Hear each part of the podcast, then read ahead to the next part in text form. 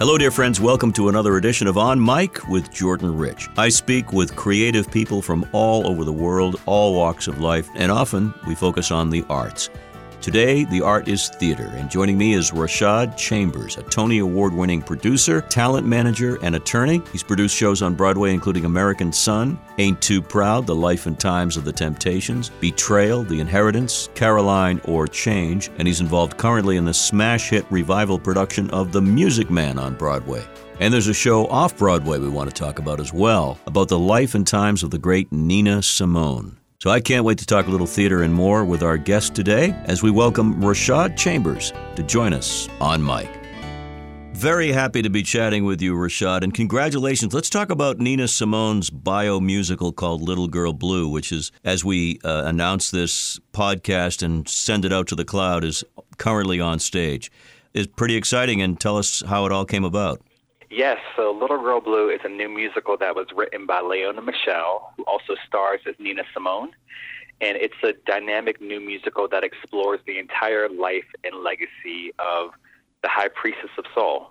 And it really delves into her full life, which we really haven't heard before, especially on stage.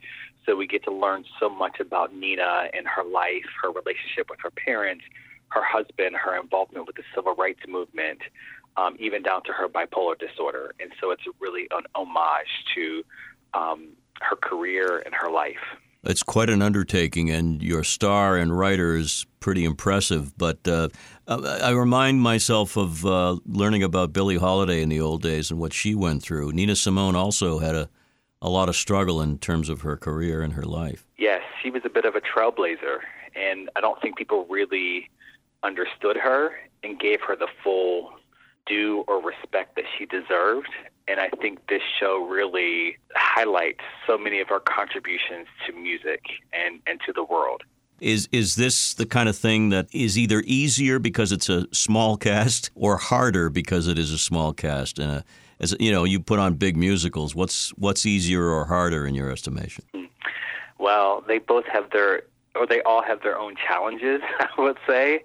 Um, this show has been such a joy because um, of the story, but also because of the intimate nature of it. We only have four people in the show one actress and then three actor musicians. Um, so it's been really a joy to bring it. But, you know, it has its own challenges in terms of existing music and dealing with rights and also the raising money during a pandemic. So that also added its own challenges. But um, I'm really grateful to be able to be a part of this journey and just to be able to tell the story. Well, it's getting great buzz. Congratulations. And I know that a lot of people are pulling for you and for the, the star and the crew, and that's so important, everyone involved with it. So I want to talk a little bit about you, and uh, then we'll send people to the website so they can get tickets to Little Girl Blue as they hear this.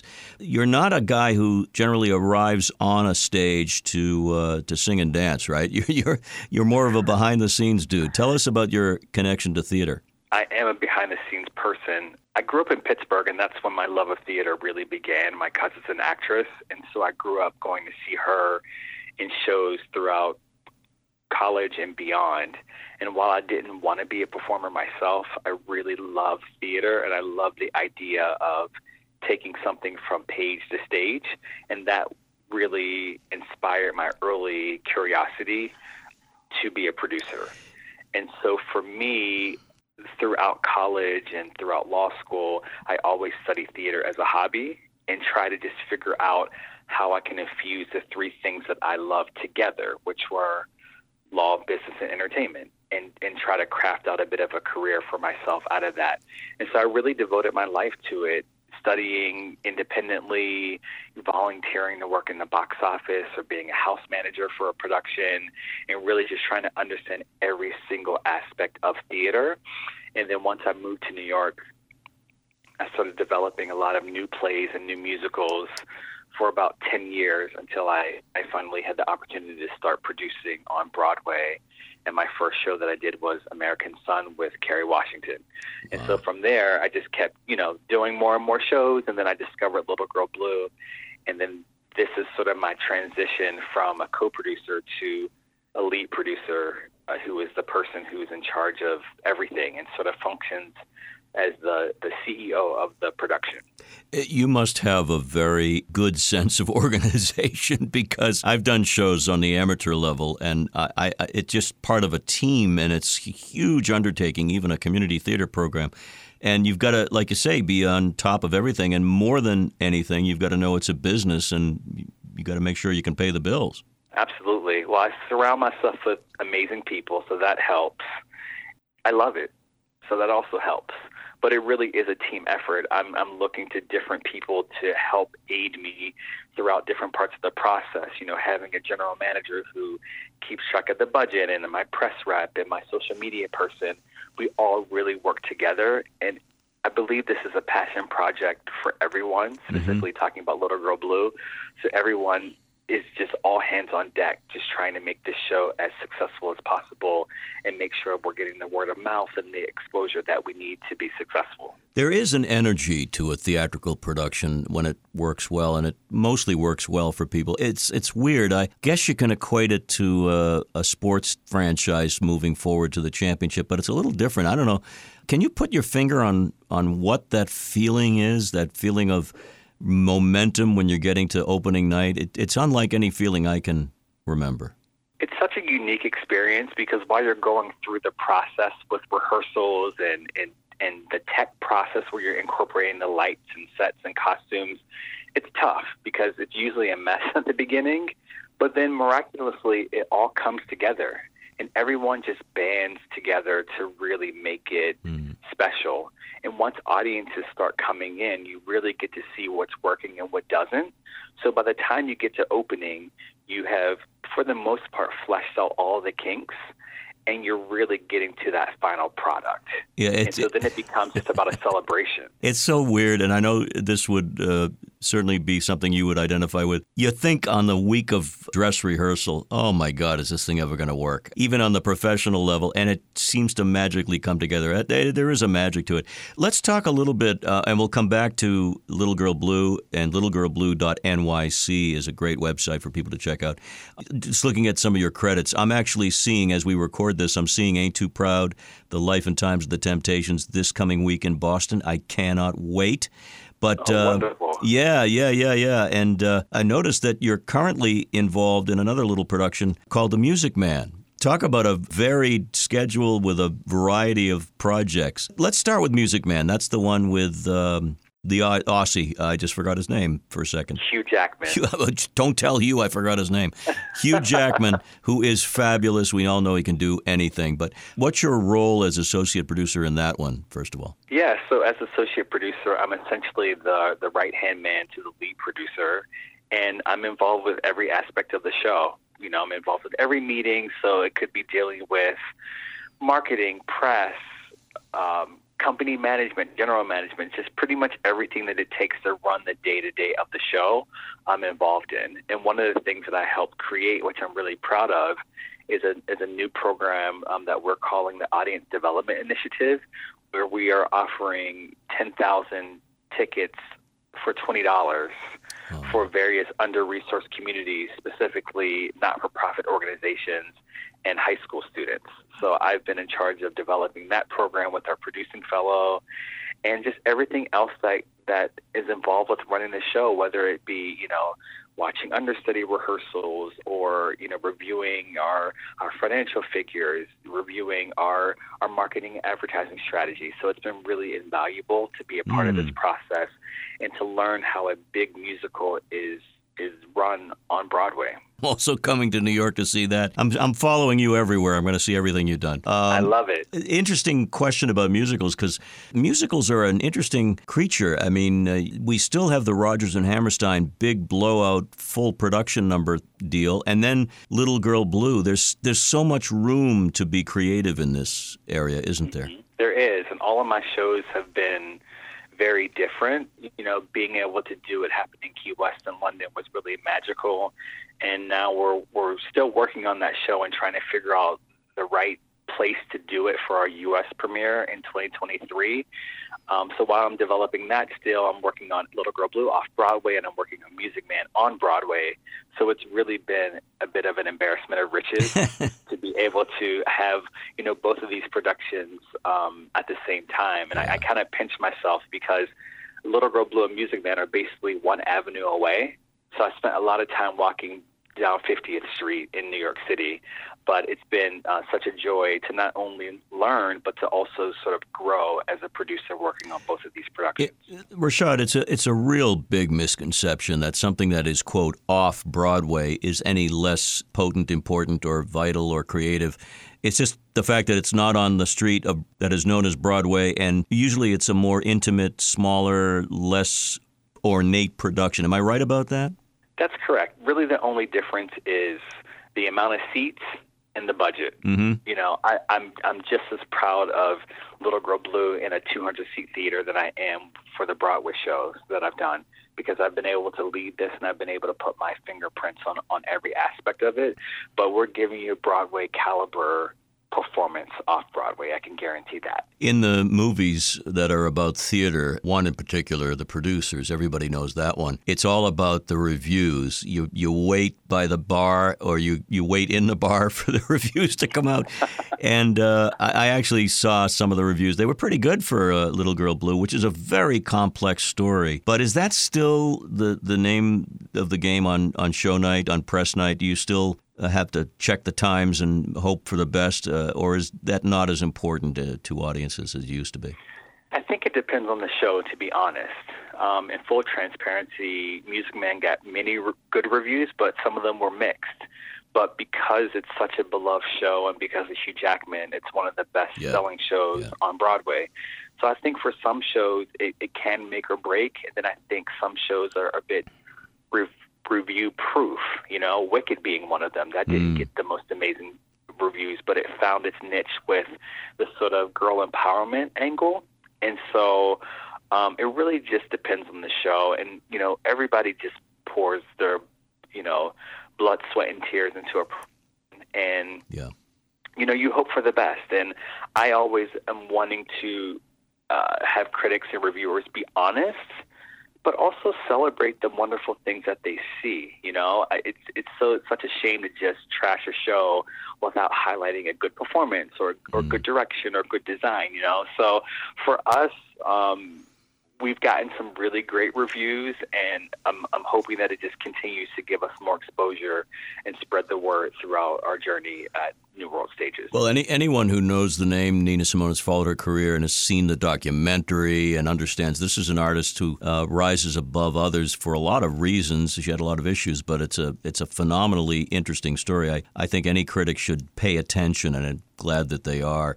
You're an African American young man, and uh, you went to Morehouse College with a business degree. What's the state of affairs uh, from your perspective in the theater world in terms of minority access, in terms of you know diversity and so forth on your level? We know about casts because we can see them on the stage. What about people behind the scenes in theater? We can still do better. The numbers are increasing, but um, there are still a lot of areas and departments that are still very homogenous. So that's one of the things that I've been working on as a as a leader in the theater community here in New York is really trying to figure out ways um, to create more diversity throughout all aspects of the production. And so um, I helped found an organization called the Industry Standard Group um, in 2020, which is to help enhance the number of BIPOC investors and producers in the commercial space. But we've also met with a lot of lead producers to talk about how you can enhance the conversation when you're putting together your creative teams. How do you make sure that you're looking at people of color and women for your designers or for your casting director, et cetera? Um, mm. And there's a lot of other organizations that have popped up. Um, like the Theater Leadership Project and Black Theater Coalition, they're creating jobs and fellowships for people of color to work in various aspects of theater, whether it be press, casting, general management, et cetera, because those are areas that don't have a lot of diversity. There are zero um, black casting offices in New York. There are mm. zero zero black general managers or or general managers of color. You know, so that um, we have work to do, but people are doing the work and they're continuing to, to the conversation in order to enhance that. Eh. And then for Broadway, I'm you know one of probably less than you know ten black producers who are here, and so you know we're trying to create access and resources for other uh, producers of color to be able to mm. learn, to get into rooms, and be able to network so they're also invited to have a seat at the table. And as you've demonstrated with your your list of projects, and it's an ongoing, growing list. These are not necessarily black related or minority related themed projects. You take on everything. And I think that's one of the problems when anybody in a particular group is is brought in and then expected to only work within that group. There's a great diversity of material as well as a need for more diversity of people. Yes, absolutely. I'm I'm attracted to good work and good stories first and foremost. So that's what really inspires me. I, I want to do shows about African American people, but I also want to do, you know, good work about other other demographics. So for me, that's going to be the first thing always is does the work speak to me? Does it start a conversation? And is it something that I that I really want to champion? You did dabble and have dabbled in the film world, a totally different kind of experience, perhaps, than the theater world. But you had a just a, a little dabble. is that is that the kind of thing where, yeah, okay, if somebody came along with a great project and a lot of money, I'd consider it. But you're happy where you are for the most part. I want to do it all. Okay. Theater is my first love, but I want to do TV. I want to do film. I just want to really create amazing stories. There is something to be said for uh, theater live, however, telling a story every night in terms of real time that, that is so enticing to so many actors and I'm sure to many producers. But I, I wish you well. You had a movie called True to the Heart. It's won some local awards in New York and elsewhere back around 2012, 2011, something like that? Yeah, 2011, yes. All right, so you're due for another major motion picture, right? I know, I know. a couple of things have, have popped up, but I just haven't had the bandwidth to take them on, unfortunately. But I'm itching to do another another film very soon. Two more quick things. I know you're very busy and you're excited about all the stuff going on, swirling around. One is investors in theater. Uh, I know people who have invested in shows that are not even staged yet and they're just in the th- idea process planning stage. Is it a worthwhile investment, especially now that we've come out of the worst pandemic uh, experience for live theater? What do you say to people who say, I'm thinking about investing some money and I love theater, what should I do? Definitely do it. We need live entertainment, we need live theater, and we can't exist without investors. You know, so much of New York City struggled throughout 2020 and 2021 because Broadway was shut down. Um, and it's so imperative that we have that support. And I also, it depends on what people are are are attracted to and why they're investing. There are some people who only invest because they want to make money. There are some people who just want to help tell great stories. There are some people who just love to go to an opening night. So I just think it depends on what your passion is and what you want to do. Um, but I just encourage anyone who is interested in investing to at least have the conversation yeah. and at least meet people and review material and um, and then take it from there. Every show is not going to be for every person. I have some investors who really love musicals and don't like plays, or some who really love comedies as, as opposed to drama. Mm. So there's something out there for everyone. And I would say just talk to people like myself and just um, have the conversation and then take it from there. All right, fun question. If you had the gumption to get up there on a stage, let's just say if, big, big uh, hypothetical, is there a role, maybe a role that you've staged elsewhere, or a role that you've seen that you'd like to try at least once? Bucket list. if I had, if I still had the skills to do it, yes. Um, so I, I performed in high school just for fun, and one role that I always loved that I never got to do was the leading player in Pippin. That was originated oh. by Ben Ben Vereen. Love that. Love that. He that sings was, that. In my younger days, I could have really. I think I could have done a good job. That what's the song that he sings that just blows everybody out of the? Uh, the what's the main big Uh, theme? Glory or Simple Joys? Yeah, but, but either one. Yeah. I love I love that show. Well, I'm uh, going to see the Music Man, and I'll probably be mouthing, not vocally, not orally, but mouthing the words to Trouble because I was in the play way back and a million years ago. But uh, let's talk finally about where we are with Little Girl Blue. You're in, as this airs, you're in New York off Broadway at the New World Stages on uh, West 50th Street. Is that right? That's correct. Okay. Yes, it is. Tickets, needless to say, are available if people want to check the website, littlegirlblue.nyc. It's a small theater, so you're in it for an intimate experience. Yes, that's correct. So tickets are on sale right now through May 22nd. We're hoping to extend.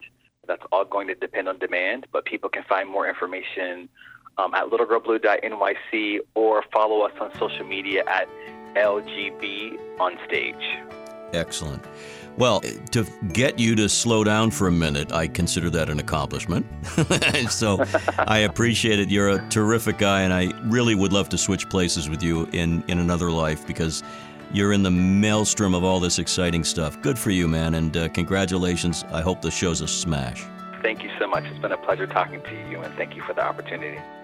Thanks again, Rashad, and good luck with all of your productions. We'll be watching. Thanks as always to Dan Tebow of Media, to Ken Carberry, and everyone at Chart Productions, where we produce this and a whole slew of other podcasts. Find out more at jordanrich.com. There you'll be able to pick up my book, On Air, My 50 Year Love Affair with Radio, and a whole lot more. Till next time, this is JR saying, as always, be well so you can do good. Take care.